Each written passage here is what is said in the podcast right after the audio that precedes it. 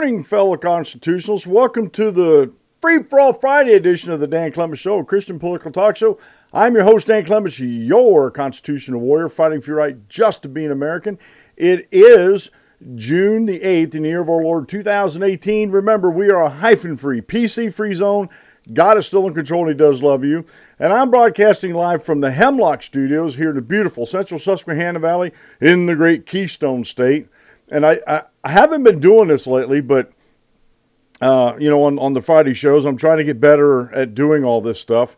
Um, I do have a chat room open at, at YouTube. I'm using the new Streamlabs OBS, which has super chat on it. So, so your chats will actually be able to be seen on my screen. However, however, I do reserve the right to delete those chats because this is a Christian political talk show. Uh, I don't want, I, I do not want, nor need, nor desire to have any vulgarity in the chat. If you want to say howdy to me or ask me a question that's pertinent to the show today, I'll do my best to answer it. Um, if it's a, if it's going to take longer than what I can on the show, I'm going to direct you to the contact page over at the danclementshow.com and just hit the contact and shoot me the email. And I, I, said that last week. I haven't seen an email from the person that was asking me the religious questions uh, in the um, in the stream. So I just uh, I don't know what to do with it after that, you know, because I can't get I can't get in contact with them again. So uh, the chat is open. I am on Facebook at the Dan Clements Show. Just look that up. I also have the, my personal page at Dan Clements. I'm on Twitter at the DanClementsShow.com. And uh, let's see here. Of course, if you're on YouTube here, you're already here. I'm on iTunes, I'm on Stitcher, and I'm on Blubrry. Uh, iTunes and Stitcher are my two big ones. I have to check them again. It's been a while since I checked them. Um, I got allergies, so my nose is just a little bit stuffed. I've been spraying uh, my allergy medicines and taking my taking my allergy medicines and, uh, and, my saline solution and all that kind of stuff. So uh, it's it's a work in progress, folks. Oh my. Anyway, um, I, I, forgot to bring up the show notes for today, so give me just a second to uh, uh, do that. Uh, as I always want to keep those keep those up here in case something happens with my feed or my uh, browser over on uh, my production computer. Um, today, I, I titled the show How to Protect Our Freedom and Liberties. Because our freedoms and liberties, no matter what side of the, the political scale you're on, whether you are pro freedom or you're against freedom, and that's how the that's the paradigm I choose to use anymore uh, because the left right paradigm for me doesn't work anymore. It, it just absolutely doesn't work anymore. And I'm just wondering if I'm not the only one out there that thinks that, that, it, that it's not working anymore. And the reason why I say that it's not working anymore is because you get too many uh, nuanced responses. Well, they're, they're just they're left to center, or they're center right, or they're center left, or they're just left of progressive or, or, or it just keeps going down. You know, the, the, the gradation is huge. Uh, that's almost as bad, seriously, it's almost as bad as the, uh, the number of genders there are in the world. Even though there's only two, people want to try to uh, con you into believing that there's a lot more than just two. So, how to protect freedom and liberty. And it's not just our freedom and liberty that we're protecting. Uh, if we lose our freedom and liberty here, where are people going to go? Where where are they going to go? And that's that's a good question, folks. It really is. Uh, I came across some uh, um, articles at fee.org. I'm going to share with you, uh, and uh, a couple really good ones there. But the reason why I, I, picked this topic this morning is because the Supreme Court case with the uh, uh, master masterpiece uh, cake shop, the the bakery in Colorado. the decision that was made on that, and both sides are just, you know, I've read I don't know how many articles I've read since the decision, since the fourth, but. Uh, uh, both sides, very few people actually get the ruling right. Uh, I think, uh, well, I know Ben Shapiro got it right. Um, it was a narrow in scope decision, but it was a seven to two decision. It wasn't narrow that way, but it was narrow in scope that they slapped down the discrimination board in Colorado because of the way they handled the uh, cake baker's faith and how mean spirited they were towards his faith. And I have a couple articles on that. I got one from The Nation, which is a, a very left leaning um, publication. And uh, they they're they're thinking this is going to chip away at the freedoms from the LGBTQ community, and we're going to talk about in the in the uh, light or in the um, the scope of freedom and liberty. We're going to talk about discrimination. And I know I'm going to say some things on here about discrimination that some people just are not going to like. But they're not my personal feelings. They're something that over time has evolved. Uh, I am uh, I'm not so hard and fast on these that I cannot be persuaded with truth, facts, and logic t- to dismiss these you know my principles as far as it, as far as it, uh, discrimination goes, but I've read a lot of arguments, had a lot of people you know try to uh, beat me down on it, as it were, uh, on Twitter and Facebook, and they they really don't come back. they really do not come back with any reason, logic, or truth. Usually, what happens to me is I get they start calling me all sorts of names: a racist, misogynist, uh, homophobic, Islamophobic. If we're talking about Islam, and it just goes on and on and on. And I keep, t- and I don't even once it hits that part, I quit engaging with those people because the only thing I write on there is uh, when the debate is lost, insults become the tool of the loser. And I've even been taking a task about that. Oh, you're calling me a loser. Well, what do you call them? You know, it's and, and really it's it's apples and oranges. It really is. And so, and speaking of apples and oranges, besides my orange shirt that I have on, I did promise you that I was going to uh, finish up the, my uh, rebuttal on uh, Newsbroke on the socialism that I did two two Fridays ago. And uh, I was pretty under the weather the week before last, and this week I was trying to get caught up on a lot of other stuff. And I do apologize. I have those ready to go. Uh, I have to do a little bit more script editing, and once I get the script editing done, uh, that'll be this afternoon. I'm going to shoot them either today or tomorrow, and get those posted out on the web. They're really good. Uh, and the reason why it's taken so long is I, I really want to get the points across about how socialism, uh, even 21st century socialism, isn't what people think it is or, or what progressives want you to believe uh, that it is. And this and this works right into my theme today about how do we how do we protect freedom and liberty? You know, because the the uh, the cake baker, uh, CrossFit. Uh, you heard about that controversy. The CrossFit executive is fired after saying LGBTQ pride is a sin. And again, discrimination, you have to look at what you're discriminating against. And I always, and I'll give this to you early on so you can ponder on this. It's to me, discrimination is when you're discriminating against somebody for something they can't help being. Blacks, minorities, people of color, if you want to say that. You know, because that encompasses more than just blacks. You know, we're talking about uh, some Latinos, Asians. You know, it, it runs the gambit. You cannot help what color your skin is when you're born. You're with that, that color of your skin unless you try to change it like Michael Jackson did.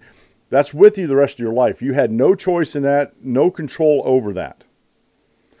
You had no control over what gender you were born, whether you were male or female.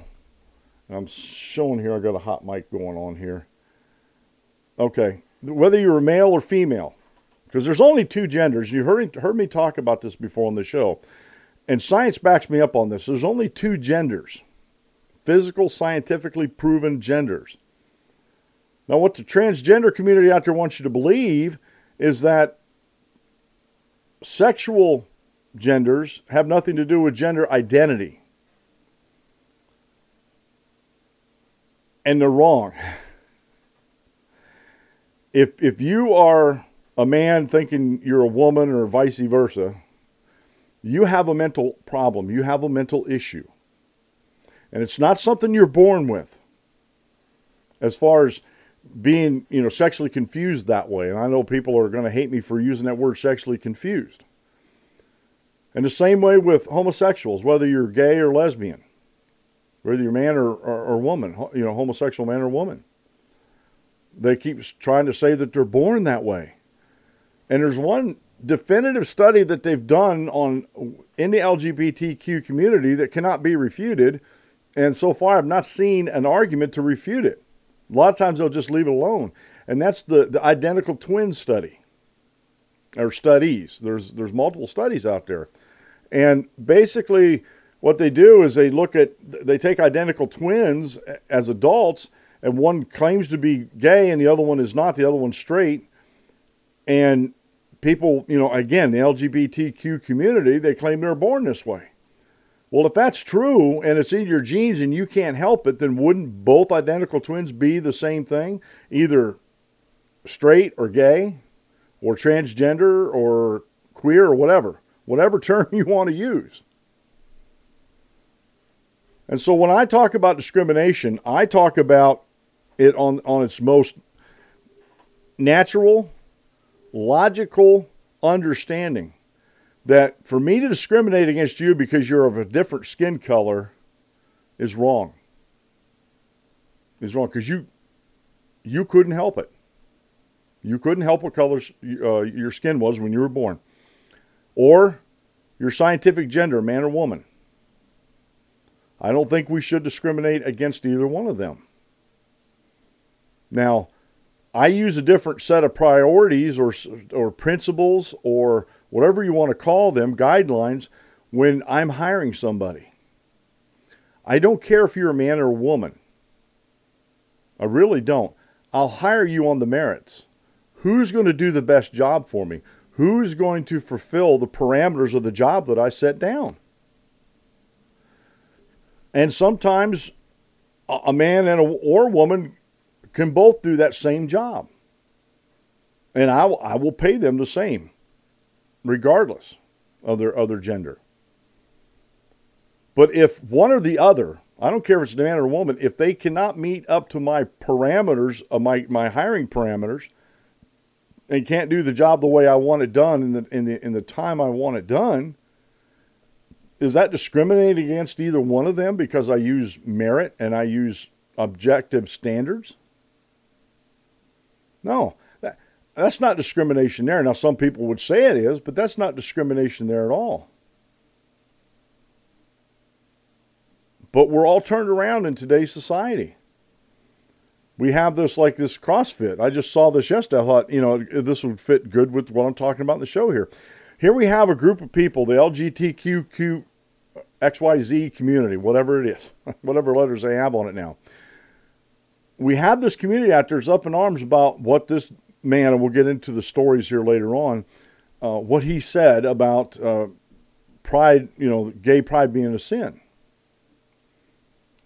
And he's absolutely right. Matter of fact, pride, uh, unfounded, uncontrollable pride that that encompasses that that overshadows everything, that's a sin. Now you can have pride in your work, which that's okay, but if you go look at that, you know, when when Jesus was talking about, you know, the uh, pride of life,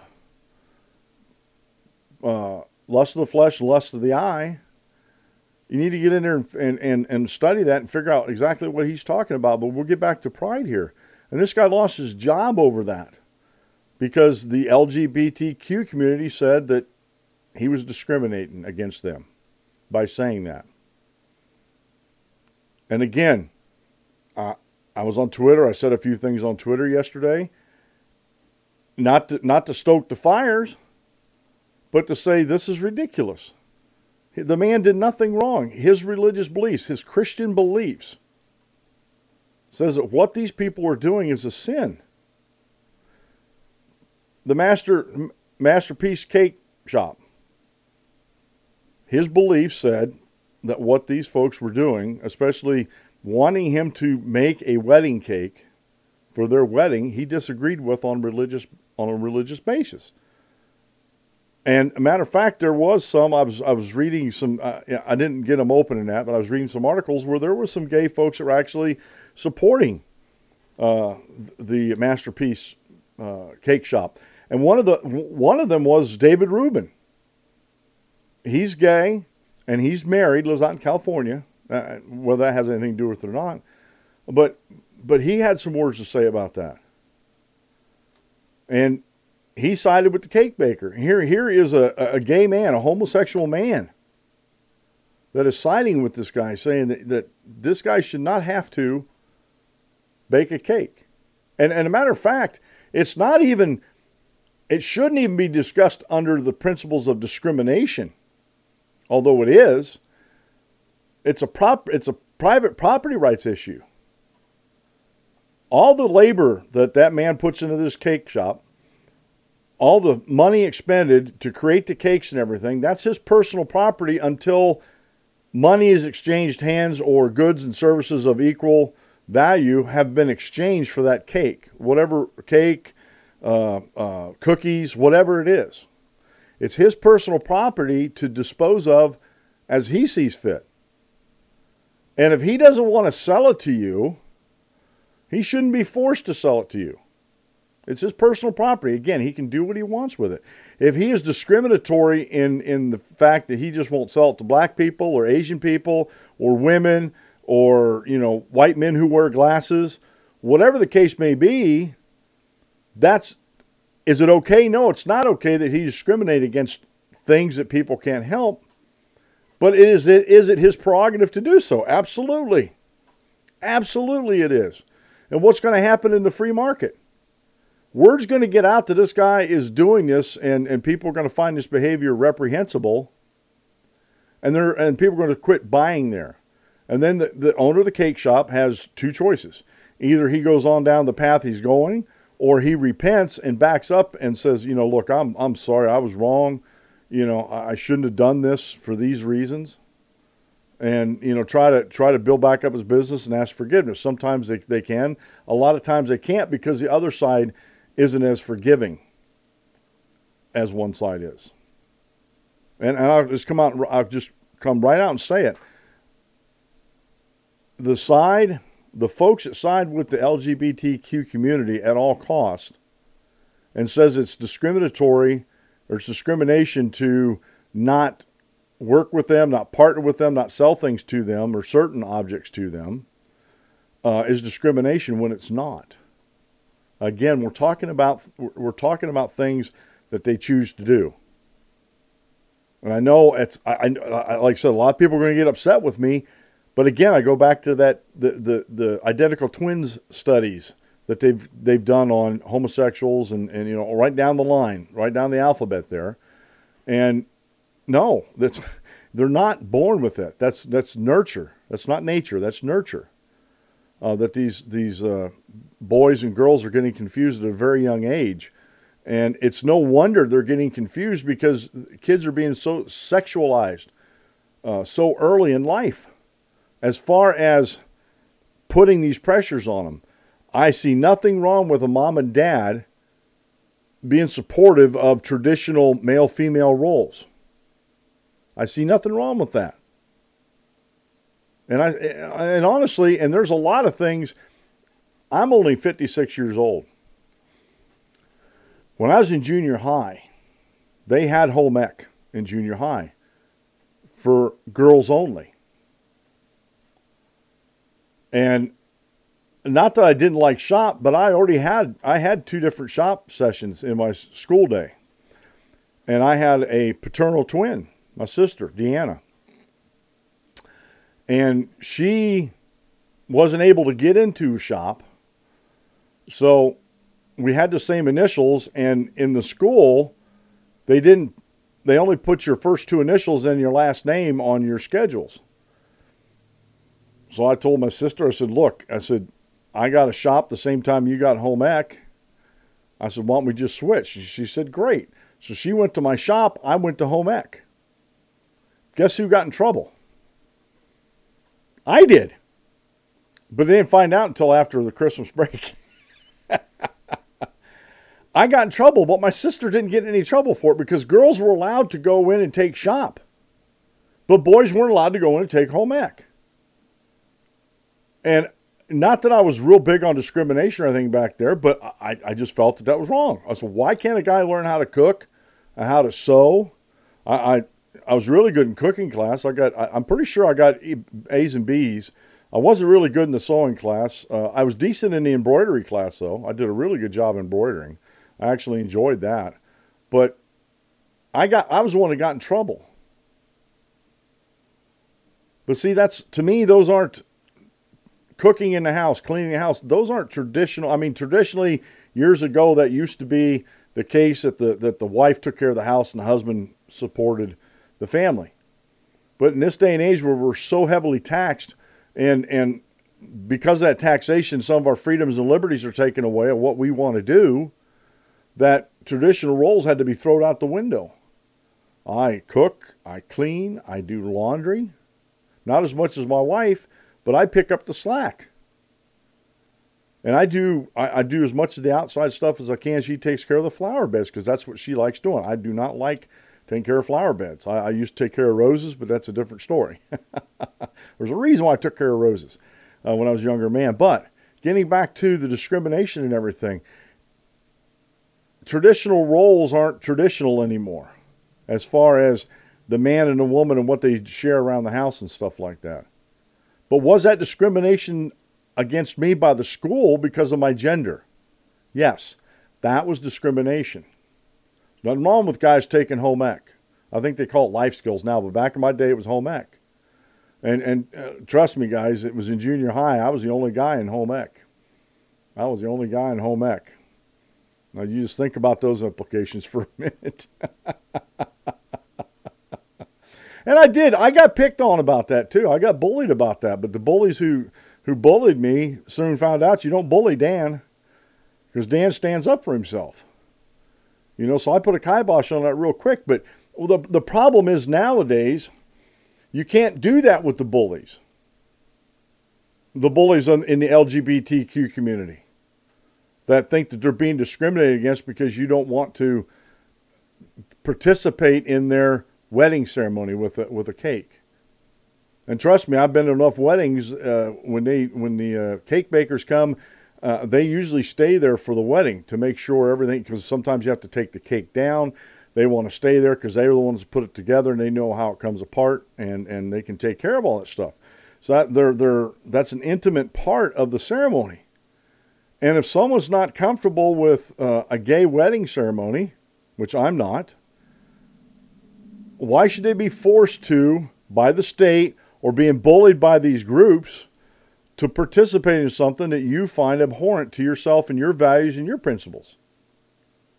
Where does my religious freedom end and your discrimination begins? Again, if if you are something you can't help, your skin color, your gender, that's not discrim uh, that that would be discrimination if I discriminated on that on those bases. You know, of, of something that folks cannot help being. But again, I want to turn it back around on the LGBTQ community. That's a choice. You living that lifestyle is a choice. You're not born that way. You chose to live that way. And if I choose not to participate I'll say you stuff all day long. I have no problem with that. I have no problem with Christians selling, you know, or even being friends with LGBTQ community. Because you know what, as a Christian, we, we're not to take, we're not to sequester ourselves away from the world. We got to be in the world. How else are we going to carry the, the gospel of Jesus Christ to folks if we're not in the world? How can I, and not that I hammer them that they're sinners, but how can I share the, the, the good news of the gospel with folks in the LGBTQ community if I don't have any interaction ever at all. That would be stupid on my part. That would be insane. That would be silly on my part to do so. But to but to take it a step further, to be asked to do something to be part of a, a marriage ceremony between two men or two women or two trans or uh, you know it, it could go on and on. I'll just keep it the, the, the same sex marriage. Be asked to participate in that by baking a cake, putting well wishes on that cake, and and and being there to serve the cake and all that kind of stuff. Um, I, I don't think it's discrimination for somebody to say no I, I, that goes against my beliefs. I'm not going to participate in that. And again, the LGBT community, they go right off the rails with that. I mean, they just they they're so offended by that. And a matter of fact, in this case with the Masterpiece Cake Shop, that couple drove like 120 miles from where they lived, past 20 some bakeries, including Muslim bakeries, to go to this specific one. Now, he may have such a reputation of making such beautiful cakes that they're willing to go those lengths. But when when he said no, that he wouldn't do that, that, that he doesn't make Halloween cakes, and there was something else that he doesn't do either. Uh, and there's a, several thing, occasions he won't do. You know, so I think he's very consistent on his beliefs and his principles and what he does. But anyway, everybody's up in arms about this, and, and this again feeds into what I'm talking about: our freedoms and our liberties. If this is allowed to go on, if the LGBTQ bullies are allowed to get away with their bullying, where will that end? Well, that'll end with less freedom and liberty for everybody, including themselves. And it just, it, to me, the, the one thing that I just, I can't get my mind wrapped around is the way the LGBTQ community supports Islam. If Islam ever got control of the United States of America and all of our laws and stuff like that, guess who the first ones that are going to go? It'll be the folks in the LGBTQ community, and I think that's wrong. I think that's totally wrong that that would happen, yet they support them. It just, to me, they're honestly, people that do that, I don't think they're thinking right. I really don't. All right, here. Let me get down here. Did I get?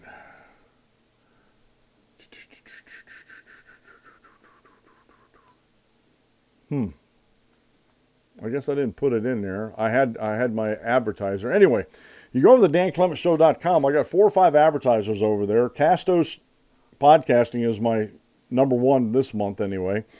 If you go over to danclementshow.com and click on the Castos um, ad that's in the middle of the page there, it'll take you over their site you know, using my link.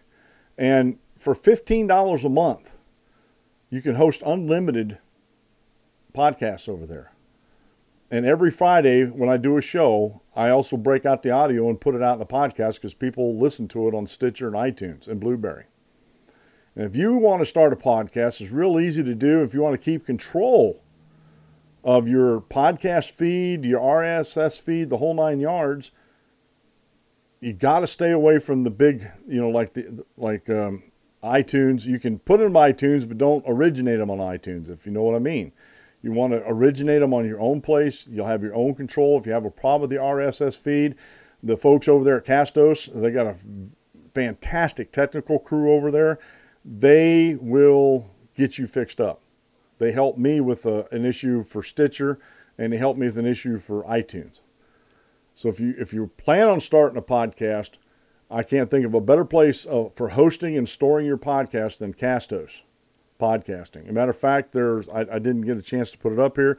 Uh, they were interviewing a bunch of folks, and I'm their fourth show.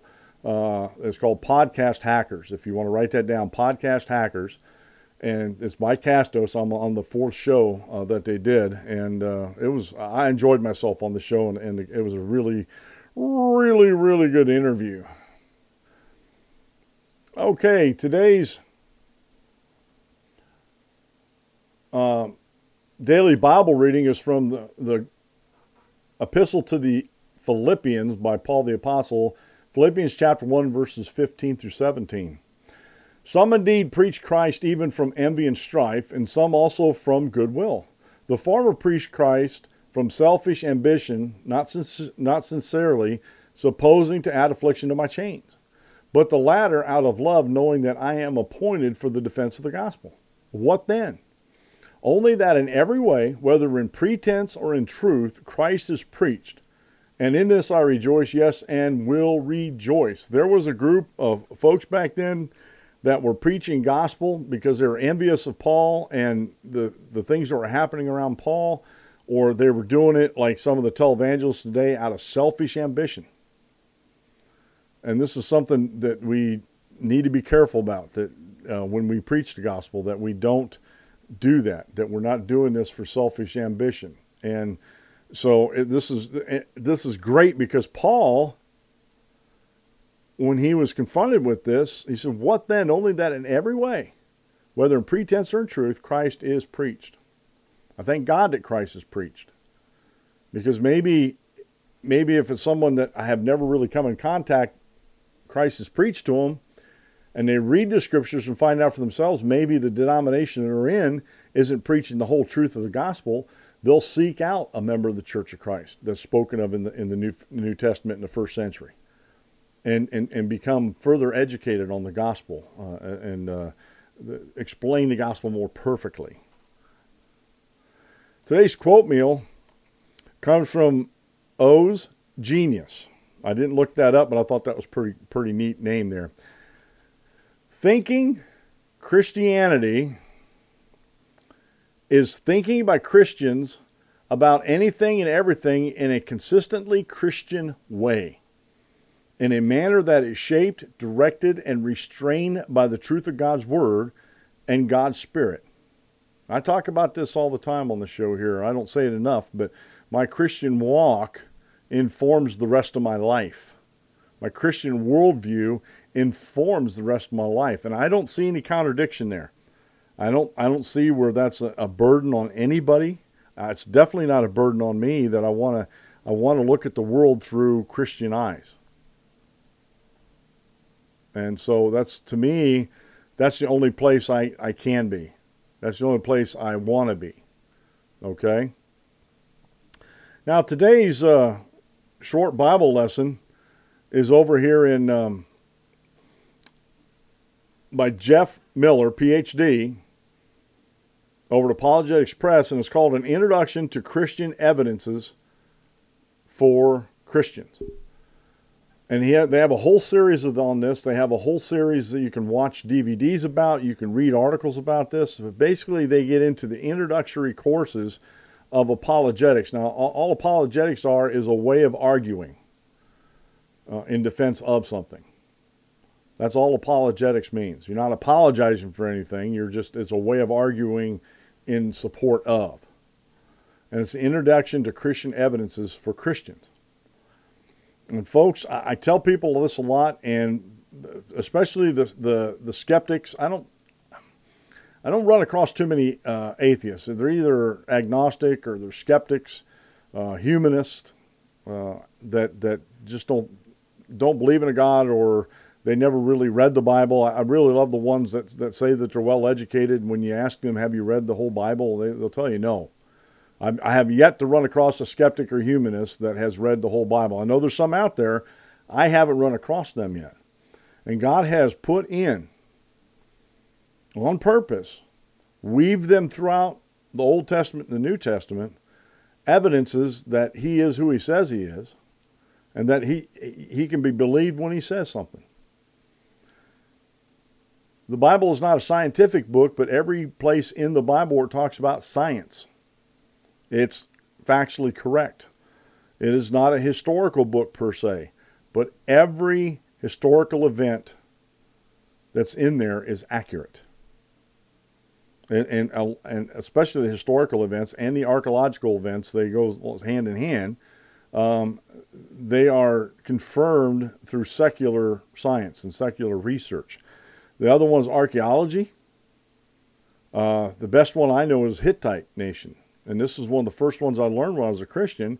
For the longest time, people on just this one thing that, that the Hittite nation was never found in antiquity or archaeology for thousands and thousands of years. And so these skeptics would glob onto that and say, therefore, the Bible is not true until 1946. In 1946, archaeologists found the Hittite nation. And they were like, whoops. yeah, it was a big whoopsie. It, it really, really was. And so, again, we you have to be very, very careful when you're talking about the Bible and when you're talking about evidences because the evidences that are spoken of in the Bible are true, they're noble, and they're search, searchable. The evidences, the evidences that are left in nature are the same way. Everything about this planet, every plant, animal, microbe, everything screams, screams intelligent design. And yet, so many people out there want to just neglect that, or not even neglect it, just ignore it outright, saying there's no way. And I sit here sometimes and I try to wrap my head around how in the world could this planet have evolved? Knowing what we know, cosmologists know about the universe and how planets are formed and stuff like that, and how inhospitable a newly formed planet would be if evolution was taking place, there would be no chance for life in my opinion, there's no way life could have sprung up, and, and to the extent it has now to where we're so symbiotic with nature. We breathe out carbon dioxide.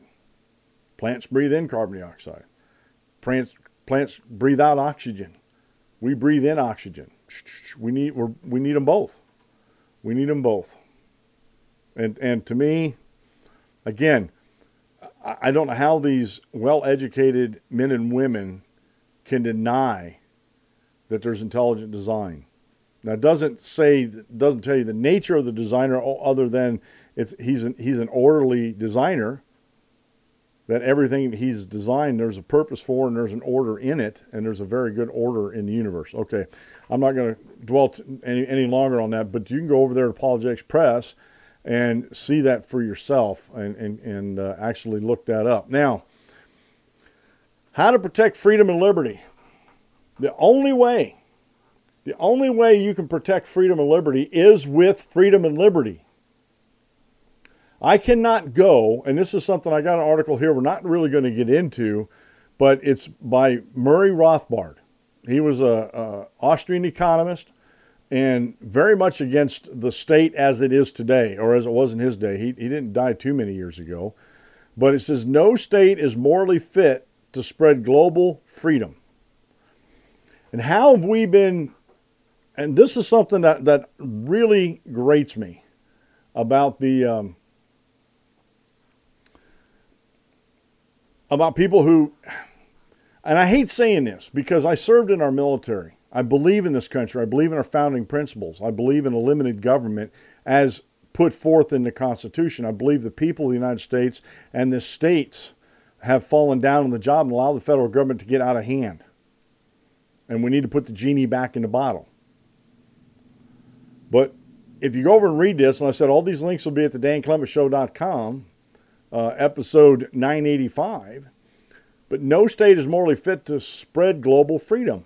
And in today's world, you can rightfully say, I know there's people argue against it, but you can rightfully say that America has been acting like an empire throughout the world.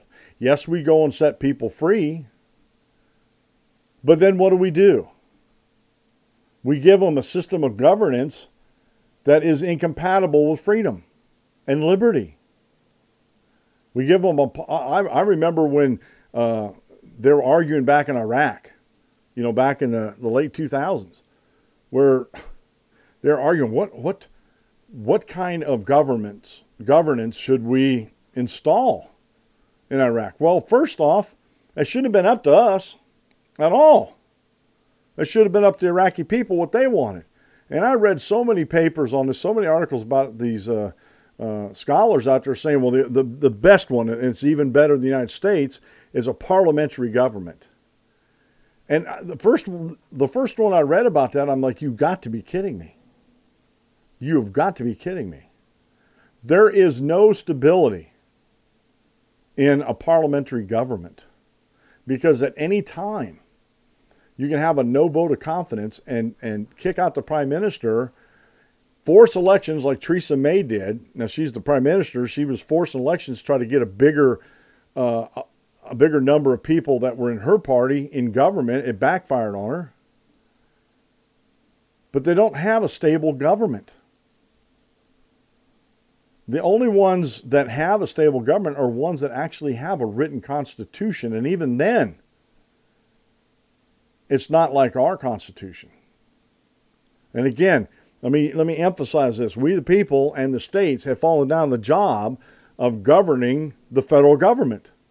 The states, especially, have allowed the federal government to usurp the authority of the states that's put forth in uh, the Ninth and Tenth Amendment to the point to where they are actually taking freedoms away from us. They're taking freedoms away from us. You have a state like California that is trampling over the premise or the, the priority or the enumerated power of the federal government when it comes to immigration. Because if you go back in the Daniel Webster's 1928 dictionary and you look up naturalization, I, I, get in arguments with my libertarian friends all the time. It doesn't that naturalization has nothing to do with immigration. It has everything to do with it. They're defining that term in modern language instead of going back and seeing what they meant, what the founders meant. Daniel Webster wrote that dictionary and had it published in 1828. Do you think he only it took him a year to write that dictionary? No, it took him many, many years and many much research. I don't know how many people he had working for him while he was doing it. But naturalization has everything to do with making citizens out of immigrants, making citizens out of foreigners. And that is an enumerated power of the federal government. The states have no right to set any, they have no right to make sanctuary cities. They have no right telling their police officers that they, they can't arrest people even even if they find out during an arrest for something else, like a traffic stop, they find out that they're illegal immigrants a lot of these sanctuary cities, the police aren't even allowed to arrest them for that. So here we have a state like California that not only doesn't pay attention to the federal government and, and stop the federal government when it's doing unconstitutional things, the state of California is doing unconstitutional things because it's a, it's a power that the states gave the federal government, to, the, the power of naturalization uh, of citizens, you know, of folks, of people. So no state is morally fit to spread global freedom. And I wholeheartedly believe that. It's just like no state is fit to preach the gospel. Because the vast majority of the immigrants to the United States or to the colonies to begin with were fleeing religious persecution because every when I mean every, when I say every, I mean every. Whether you're talking about the Nordic states, whether you're talking about the UK and Ireland, United Kingdom, England at the time, their colonies, and Europe, they all had a state-run church. The Protestants and uh, even or uh, uh, Episcopalians were fighting against the Catholics. Catholics were fighting against them both. Um, we're going to talk a little bit quick here about William Penn who was a Quaker. They both hated the Quakers. Uh, so when it comes to morality, the, even in and the reason why I bring this article up is a good article by, by Murray Rothbard. I ask you to go read this. Um, even when it comes to things within our own borders, the state is not morally fit to spread freedom. What is the state fit for? defending freedom and liberty from both domestic and foreign instigators, as it were. They're good at that. The state's actually really good at that. And that's what they should be sticking to. Let folks like me, like Tommy Robinson, uh, the folks over at uh, uh, Mises.org, FEE.org, Tom Woods Show, um, Louis Ro- or not not Louis Louis Rothbard uh, or Murray Rothbard, Lew Rockwell. I get them mixed up every now and then. Folks like that that that that fight against the state, fight against the overreach of the state. Those are the people we should be holding up. The Constitution Party, the Libertarian Party, for for the most part, fights against the Leviathan of the state. And I'm proud to be a member of the Constitution Party. I'm glad I left the Republican Party. I'm glad I never was a Democrat. I don't know if I'd live with myself if I was ever a Democrat. but no state is morally fit to spread global freedom. And I, I submit to you, no state is fit to spread freedom, period.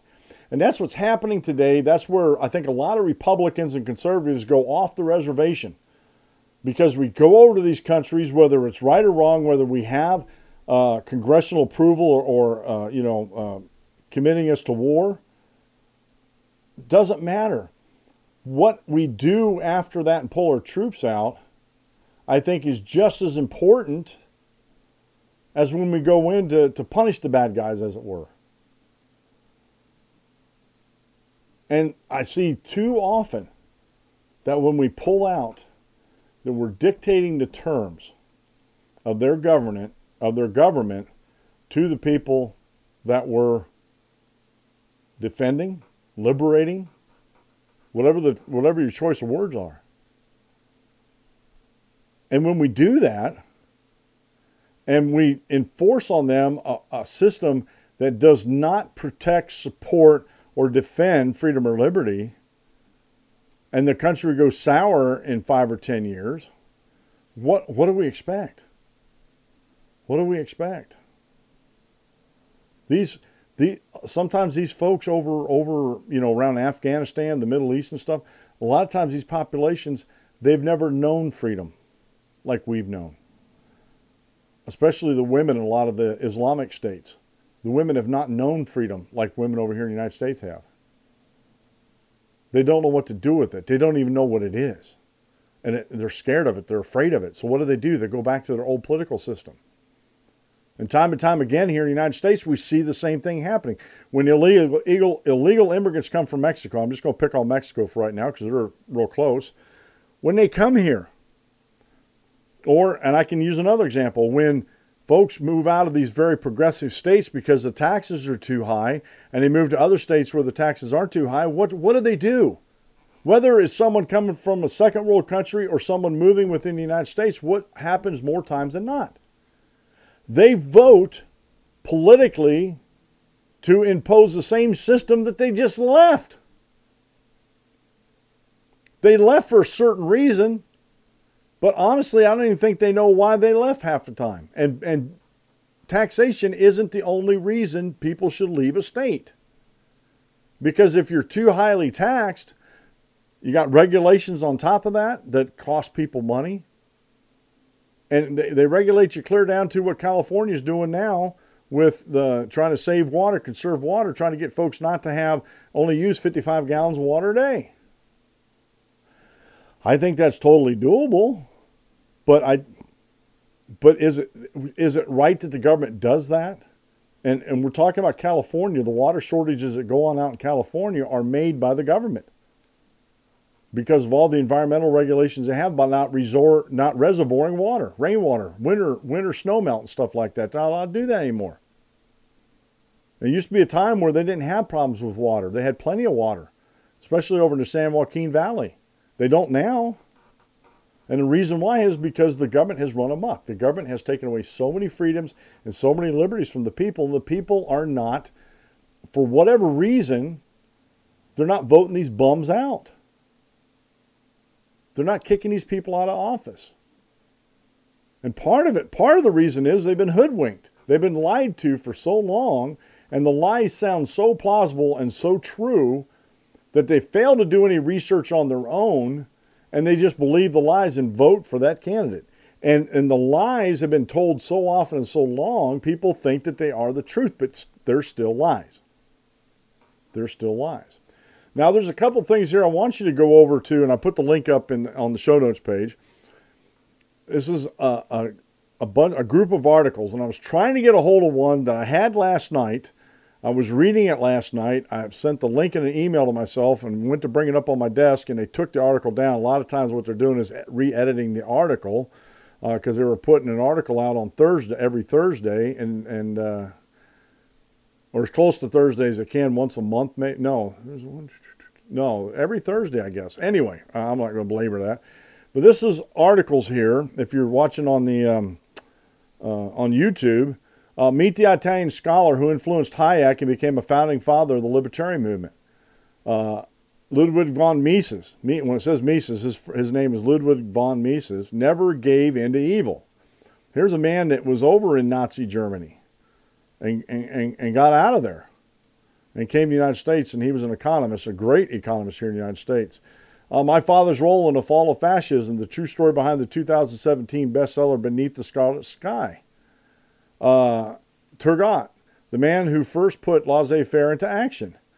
Uh, this Italian Catholic priest was a great scholar of liberty. And it, goes on and on and on. These are good articles. I've read some of these before. I haven't read them all, but I've read a smattering of them, and they're very, very good articles. I encourage you to go over to Foundation for Economic Education, fee.org, and, and, and uh, bookmark them, put them on your toolbar, get notifications from them. Uh, when new articles come up, it's a desktop notification that pops up if you, if you like that, or, you know, I don't mind it. I got a couple screens, so it doesn't matter to me about the desktop um, notifications. But it's very good to go over and read some of these articles and see where they're coming from, talking about freedom, talking about liberty. You know, when, when we broke away from England and became the 13 states instead of 13 colonies, we didn't have somebody imposing a type of government on us.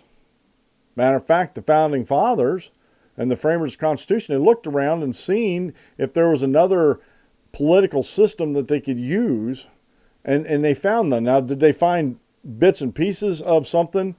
Yes. Yes, they did. I'm not going to take away from work of other people, but they couldn't find a system.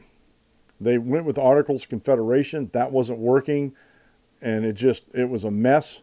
And so they went and, and redid. Uh, they're supposed to redo the Articles Confederation. They decided they couldn't do it. So we're going to sit down. We're going to debate this stuff. We're going to talk this stuff out. We're going to create a new government, a limited government. And one of the founders uh, was William Penn. And I got a book of his up here, a very prolific writer. And this book is talking about faith, about Christianity, and about the Quaker way and stuff like that. And I've had friends recommend it to me that uh, I trust a lot. Uh, so I'm going to eventually, that's on my reading list to get to. But William Penn was America's first great champion of liberty and peace. This is by Jim Powell over at fee.org, posted uh, March 29th of this year. And this is just a little excerpt, a couple paragraphs. William Penn was the first great hero of American liberty during the late 17th century when Protestants persecuted Catholics, Catholics persecuted Protestants, and both persecuted Quakers and Jews. Penn established an American sanctuary which protected freedom of conscience. Almost everywhere else, colonists stole land from the Indians, but Penn traveled unarmed among the Indians and negotiated peaceful purchases.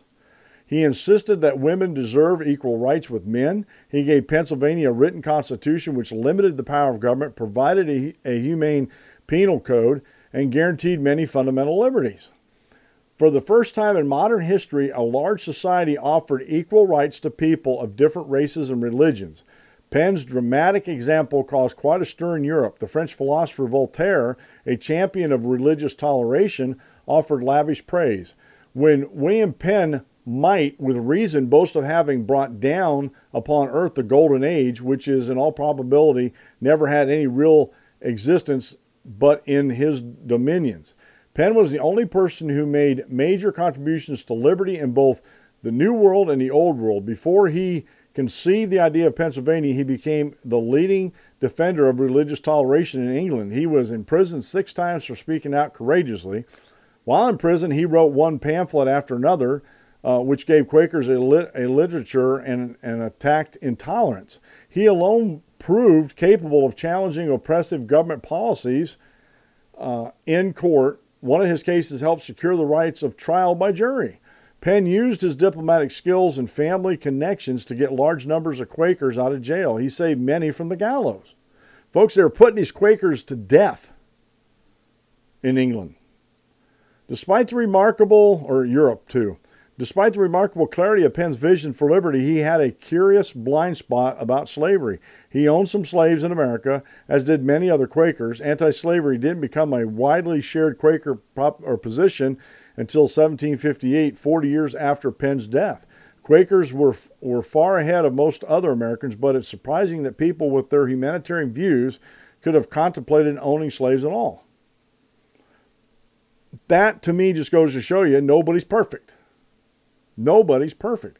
But William Penn set up here in Pennsylvania the, the, the kernels of thought and experiments in liberty and freedom when it came to like trial by jury and religious toleration and about compensating the Indians for their land. And, and this, I just, I have to say this one point here. A lot of these people talk about us stealing all the land from the Indians here in the United States. What about a guy like William Penn? Did he did he steal? I mean, did he steal all those? I mean, did oh darn, I opened up the wrong one. Uh, I have to shut. Hang on a second, folks. I hit the wrong button here. I just wanted to make sure I was broadcasting because the. Uh, hang on just a second.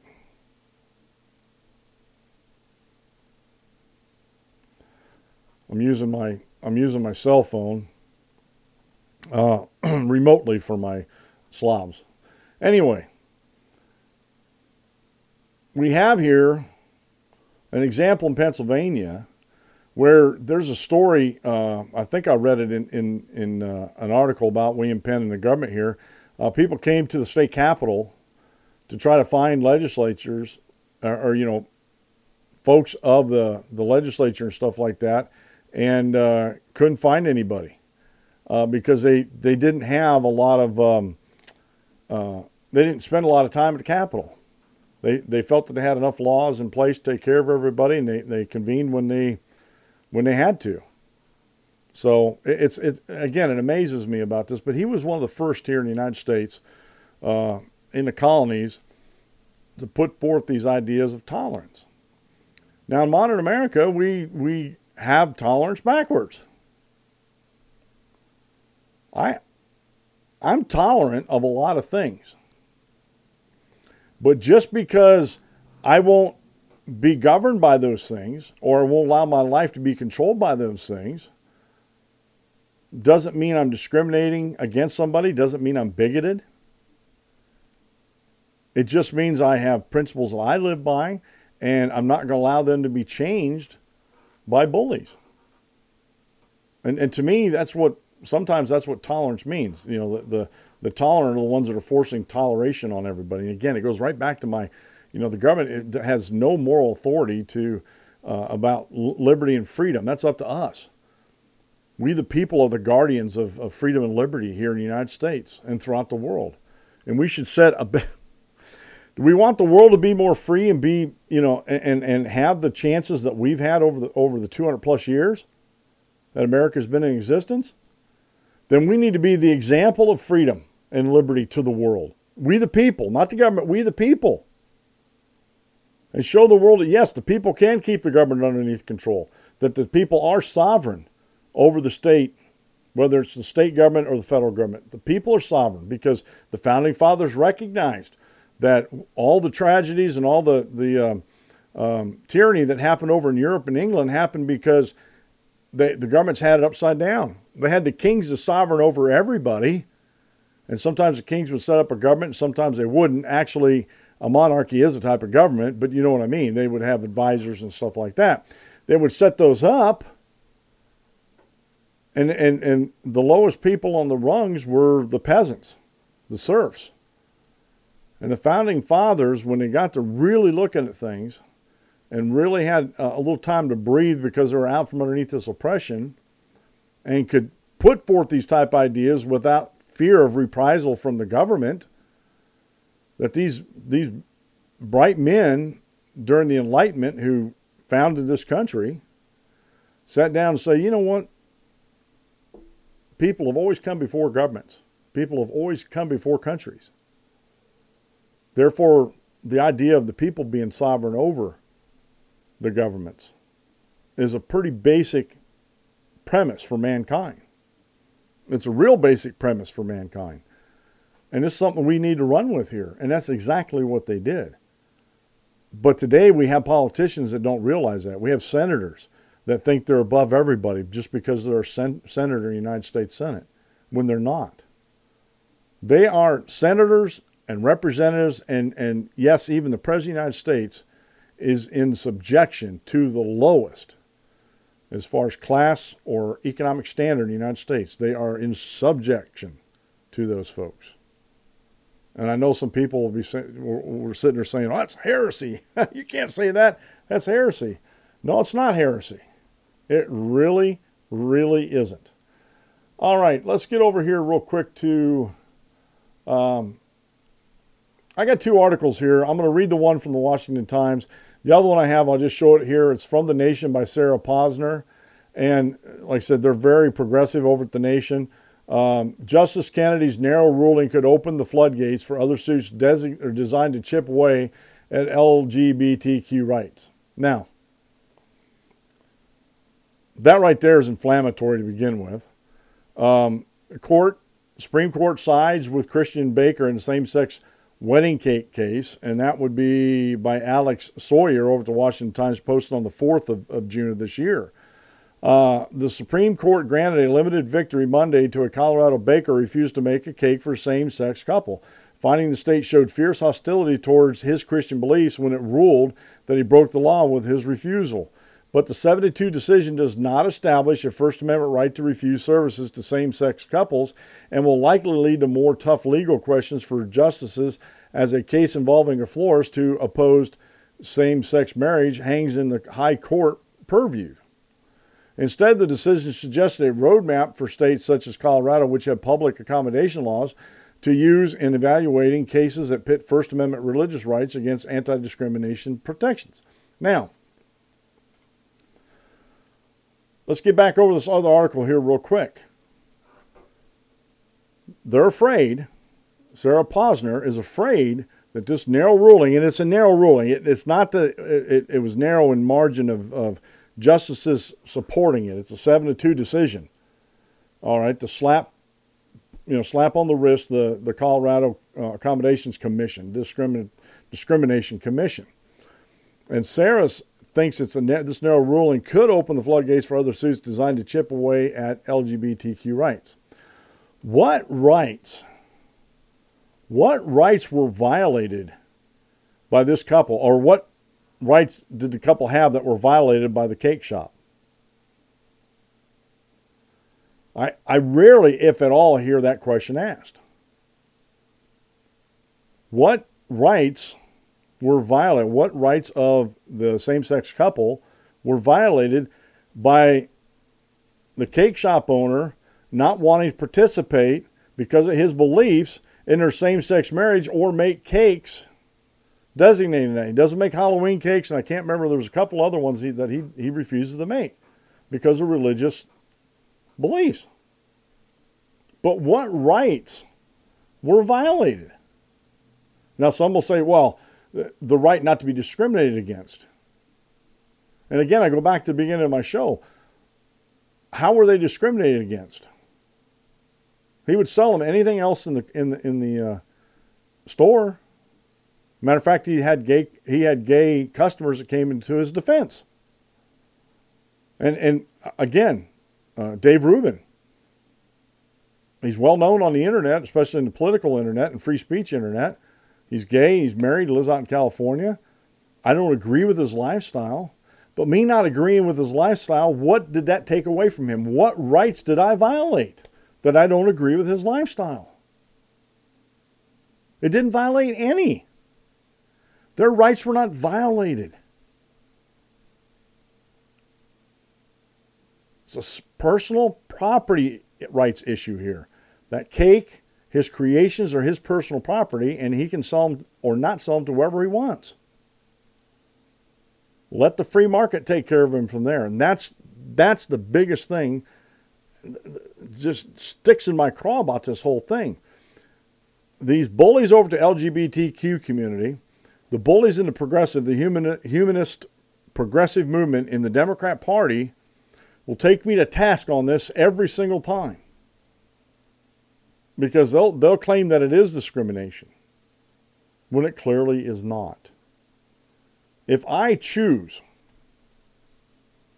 what, whatever, all right, I weigh 300 pounds.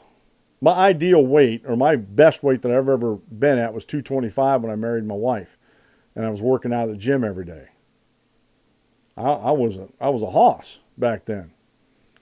But the, the work I chose, the lifestyle I chose, and, and the choices I made not exercising led to me being over 300 pounds. Matter of fact, my heaviest I've been was pushing 370. Like I said, I'm, I'm down to 300. And, and hopefully, with this working out three days a week with my therapy, uh, I've lost 30 pounds since I started the therapy last fall. Hopefully, I can lose another 30 pounds next year. I'm at a plateau now. But, but my choices led me to that. That's a choice. And if someone discriminates against me because I made a choice, perfect, give you a perfect example. We have Knoebels amusement park, 10 miles down the road out, out here. There's certain rides I can't get on because of my girth. And they'll even tell me that. Matter of fact, I, I know that in my own head that I'm not they're not being able to get that bar locked across my waist. I tried it before, it's very, very uncomfortable. Now maybe when I get down to 225, uh, which is my goal, maybe I'll be able to ride those rides. Is that discriminating against me? No. There's safety concerns involved here. And besides, my weight is my choice. Now I realize some people don't have, and we're talking about governing for the majority, not on the fringes. I know there's some people out there that have thyroid problems, can't control their weight. I understand that. But when you make a choice to live a certain lifestyle and somebody doesn't agree with that, or, you know, I, I could have sued for discrimination because of my weight and saying, why aren't you building these bigger so big guys like me can ride them? And there's probably safety concerns involved in that too. And I'm, I'm fine with that myself. I'm not going to make a big stink out of that because I got this way because of choices in my life. And it's just like uh, big folks on the plane. Sometimes they have to buy up two seats because they're that big. Uh, I've known people who have flown uh, that carry a seatbelt extender with them because they know the seatbelts aren't going to fit them in the planes. So they just they carry that extender with them, and they have to pay for two seats. Again, is that discrimination? You know, like I said, I, I, I think the, the LGBT community has, uh, they, they think everything is a right. They have a right to everything that they want, not knowing that everything they want is not a right. Just like healthcare is not a right. And I'm not going to get into that, but I just want to make this point. I want to make it as clear as I can. The gentleman there, and, and I know they got his name down here, uh, Jack Phillips, did nothing wrong in withholding the making of a wedding cake for this couple. And their rights were not violated because all they had to do was go to another shop, and evidently they did because I heard that they got married. So someone made them a wedding cake that didn't didn't matter. Didn't bother them a bit. And you know what? Again, what rights were violated here? And like I said, you can try to use discrimination as an argument. I, I wouldn't. I, would caution you in that. Again, especially how, how do you define what is what is being discriminated against? So it this this was a narrow ruling. There are other rulings that are going to come down that's going to force uh, the Supreme Court to decide on where does our First Amendment religion, freedom of religion rights end and discrimination begins. And I think if the court's going to rule right, and I'm not a lawyer and I'm not the brightest guy in, in, in the world, but if the courts are going to rule right, they got to define discrimination. They got to define is it against things that people can't help or is it against everything no matter the life choices of that person? whether it's obesity, whether it's transgender dysphoria, you know, which that isn't really a choice. You know, if you have a mental health issue, that's not really a choice. But there again, you're making decisions about your life when you have a mental condition. That's pretty slippery slope in my in my opinion. It really is. So again, we have to. We, there's going to be more decisions come down, and like I said, I told you where I come down on this on discrimination. And I, I believe with all my heart uh, that, especially with homosexuals, it's a choice. It, it, they weren't born this way. Uh, there's plenty of evidence and proof and studies uh, that show that it's, it's nurture, not nature. It's nurture, not nature. Now let's get into this real quick here. Um, CrossFit executive who called LGBTQ pride a sin lost his job over this. And I have a, I have a, uh, there's a, a, good article from the Blaze here uh, by uh, Sarah Taylor. She's a staff writer. She gets in the background and everything. We're not going to go into the background. We're not going to have time to get into the background here. It's very, very long, and I'm already um, almost quarter after the hour here. Um, this is by Justin Wise, and this is um, written on the 7th, uh, yesterday. A uh, Crossfire Fit executive was fired on Wednesday after tweeting that celebrating LGBTQ pride is a sin. Russell Berger, a legal researcher at the company, made the statement while tweeting out his support for a CrossFit gym decision to cancel a workout in honor of Pride Month. Uh, as someone who personally believes celebrating Pride is a sin, I'd like to personally encourage uh, cross CrossFit Infiltrate for standing by their convictions and refusing to host an Indy Pride workout. Berger wrote, according to BuzzFeed, the intolerance of the LGBTQ ideology towards any alternative views is mind blowing. Looks like CrossFit, uh, CrossFit's uh, Berger Russell deleted that tweet. So here's a, a screenshot, and they give links here and everything to it. And I actually saw those on BuzzFeed yesterday. CrossFit responded by initially placing Berger on unpaid leave of absence, but decided to take a harder stance just hours later. On Wednesday afternoon, announced on Twitter that Berger had been dismissed. The statements made today by Russell Berger do not reflect the views of CrossFit and corporate. For this reason, his employment with CrossFit has been terminated. Berger has since deleted the tweet later and later tweets in which he claimed that the tactics of some of the LGBTQ movement towards dissent is an existential threat to freedom of expression, BuzzFeed reported. CrossFit founder and CEO uh, Greg Glassman told the news organizations that Russell's views are appalling. And again, what's appalling about them? He, he was talking about the sin of pride. And he's, he said it goes against his religious beliefs to celebrate that sin of pride. And again, I put to you is being LGBTQ uh, nature or nurture?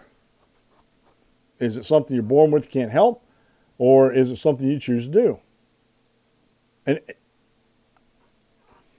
and I've talked to homosexual folks, and I cannot get them to answer that question.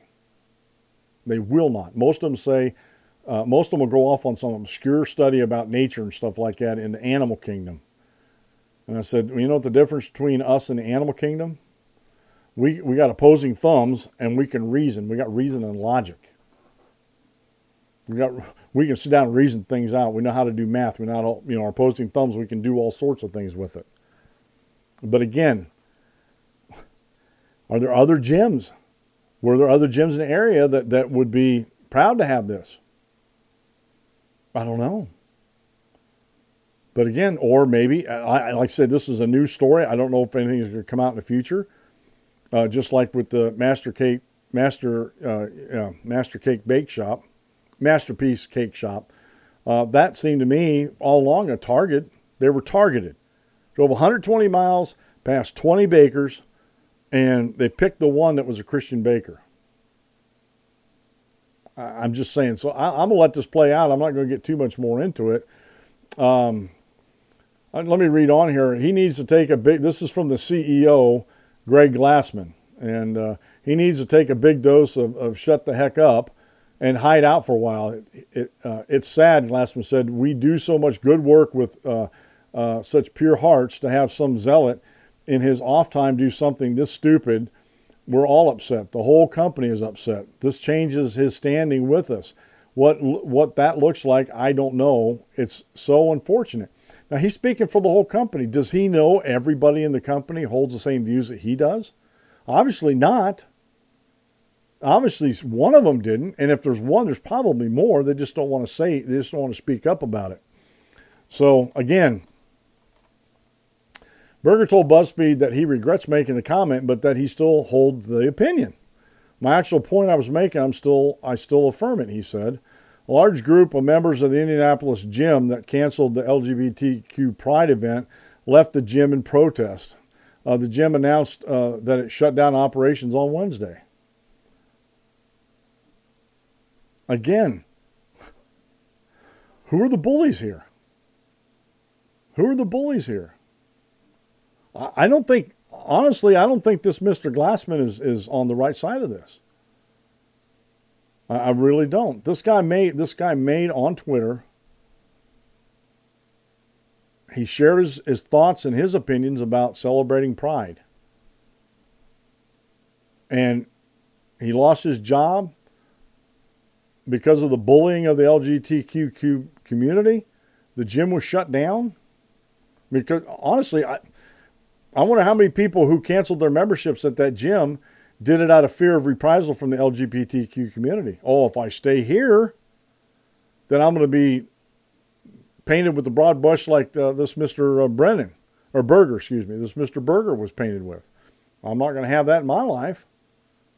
I wonder how many I wonder how many people quit the gym because of that. I know I'm only speculating here on that, but again, it, it goes to the question: How do you protect freedom and liberty with freedom and liberty? Is there a lot of freedom and liberty loving folks over on the LGBTQ side of the equation? I know there are some. I know there are some, but the vocal ones aren't. I'm here to tell you right now, they don't give two wits about your religion. They don't. And I've, I've, I've run into so many bigots on Twitter and Facebook about this situation that have, that have called me a racist because of this.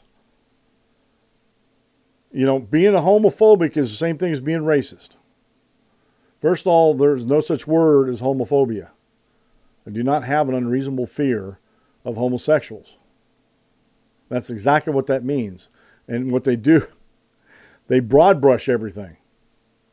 If, if they cannot win an argument on the merits, if they cannot stand on reason and logic, then they revert to this name calling, this uh, Kafka trapping, this uh, personal uh, campaign of personal destruction that Bill Clinton and, and Hillary Clinton worked to fantastic. And I'm not I'm not doing it because I'm praising them, but just because you have to admit it to fantastic effect. The the destruction of the, the personal destruction, you know, the scorched earth. And that's exactly what's happening today. There's no sitting down with this. There's no sitting down with the LGBTQ community that I've seen with this Berger and saying, "What did you mean by that? What did you mean by that?" And sit down and have a reasonable conversation with this guy. Nope, can't have that because this guy seems to be against us, against our ideology. Therefore, he needs to go. Where is the freedom and liberty in that? Again, I ask the question where does my religious freedom end and actual, actual discrimination begin? I, I put that out to the audience here. Two more things, real quick here. I saw this article, I had to share it. Ben Carson, this was posted uh, yesterday. HUD now measuring success by how many people graduate out of government programs. Hallelujah, hallelujah, hallelujah. By Gavi Greenspan. I love it. Go read this article, folks. This is where we should be measuring the success of these government programs, how many people do not need them anymore. And Ben Carson has it right. The success is how many people graduate out of these government programs. Do you realize that these folks that are in these government programs are slaves to the government? I'm, I'm not ashamed to say this uh, because my family needs the money because of my condition, my fibromyalgia, that they can't seem to get under control uh, with medications and stuff like that. I do therapy three times a week or as much as I can. The pool was closed Wednesday for repairs, uh, and I can't do it two days in a row because it just wears me out too much.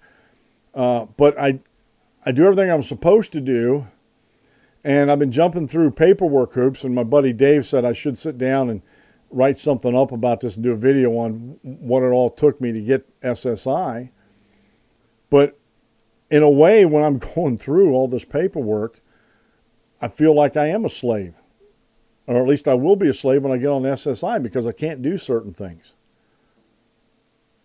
And I, I pray for the day that this this show on YouTube, and my podcast, and advertisers I have, the the the um, affiliate advertisers I have now, and hopefully sponsoring advertisers in the future will make me enough money where I don't have to have SSI.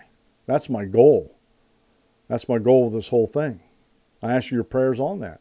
But sometimes I feel like I'm a slave of all the regulations that I'm, I'm, I'm up against.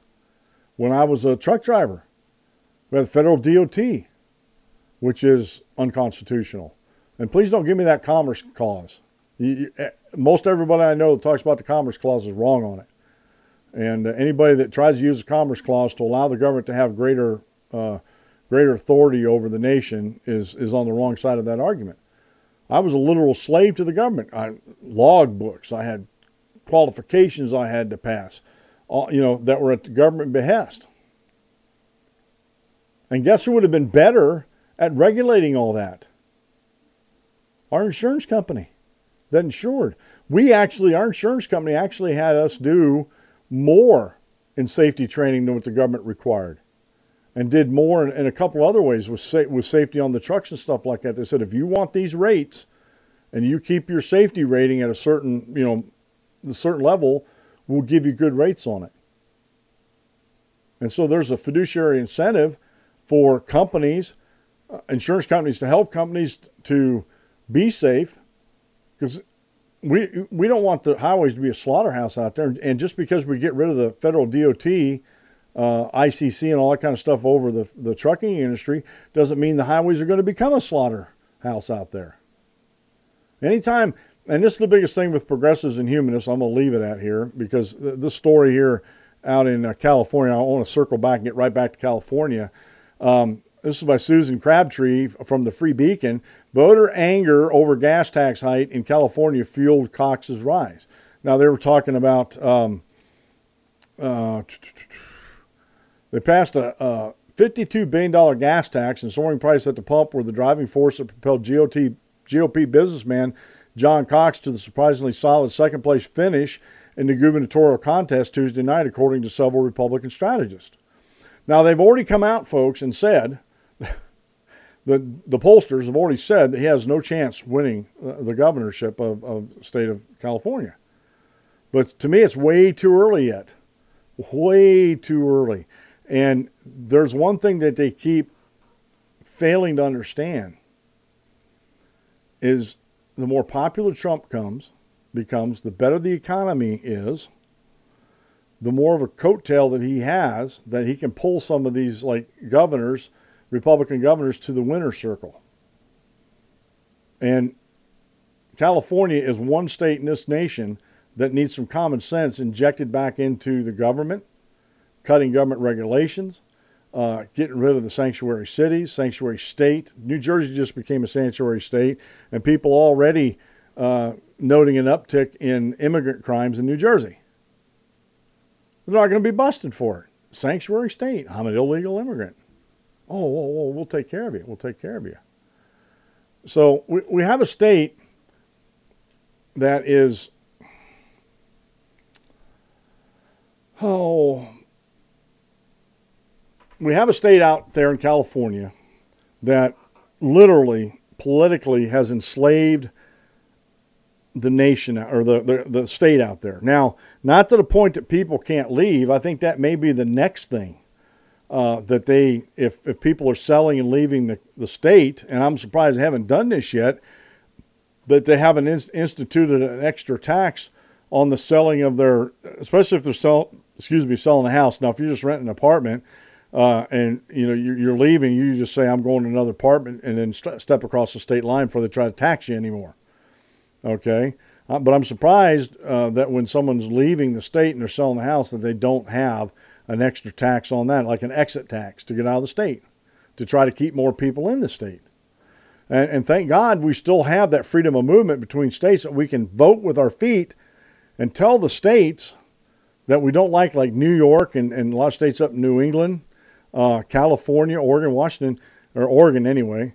Uh, there's people fleeing Oregon, and some people starting to flee Washington State now. Because again, remember, remember a little while ago in the show here, I said people are bringing their politics with them and are voting the same way that destroyed the state they just left. That makes no sense to me at all, especially these illegal immigrants or even immigrants in general that come from these other countries, and they want the same political system they had in them other countries. And the reason why they fled them countries is because of the political system they had in their home countries, but yet they want to vote it in. They, they want. it's insane. It's insane what some of these people are doing out there, folks. It really is. So it's up to us, folks. It really is. It's up to us to protect our freedoms and to protect our liberties that we have in the Constitution and that our founding fathers tried to give us. We need to take them back. We need to put the federal government back into its chains, and we need to do it soon and we need to we need to get federalism going in this country. As big as this country is, as big as the population is, the only way that the people can govern this country is through federalism. That means the, the federal government takes its proper role according to the Constitution, and then the states administer the rest of it. And if you don't like what a state's doing, you leave. You pick up and leave. That's the best way to do it. So we need we need more folks to be thinking about how we can protect our freedom and liberties. Uh, you hear me talk from time to time, time about the Convention of States. Uh, we need to get behind that. We need to find out what that is. We need to look at Article 5 in the Constitution and read that and understand that, that the states can actually put forth outside of Congress amendments to the Constitution and vote on them, ratify them, and they become part of the Constitution. And I have a I have a book here, real quick. It's by Mark Levin. It's Liberty Amendments, Restoring the American Republic. Now, I don't get any money for this, uh, for promoting this. I just, I, when I got this book, I read through it in a day. I was so enthralled and so intrigued with the ideology in it, according to Article 5 of the Constitution. So uh, I have that here. I read through it once. I'm probably going to read through it again. Like I said, it's a really good book. But I encourage you to get that. I encourage you to read as much as you can about the founding fathers and about their ideas of freedom and liberty and apply that to today's society. Need to be thinking about, about religious freedom and discrimination. Uh, if you think I'm totally off base, please let me know. Let me know in the comments down below. Or again, go over to danclementsshow.com and hit the comments uh, pay, the comment tab on there, and you can send me an email and tell me how far off base I am about everything I'm talking about, and I'll and, and be courteous about it because I'll be courteous back to you. I'm not going to, you know, throw you under the bus or anything, but we, you know, I will use reason and logic uh, on many points. And please don't write me a book. Please do not pontificate, as uh, O'Reilly would say. I like that pontificate. I don't need any orations, folks. I really don't. So, all right, there's the music. That's the end of the show. Everybody have a great weekend and God bless them. we'll see you on the next video. And folks, if you'd please, if you're not subscribed to the show, please subscribe to the show, share it, or subscribe, hit the notification button so you know when I put new videos up. Please share it with folks. Leave your comments. I love comments. I'll, I'll interact with you on the comments. Give me a thumbs up or thumbs down. And remember, if, if, if you can, I have a Patreon page opened up. Put all these over there. I have a PayPal account. Please support me. I need your support uh, to keep this going and to actually, not to keep it going, to actually make it grow. I can keep it going with what I'm doing now, but I really, really want this to grow into something special.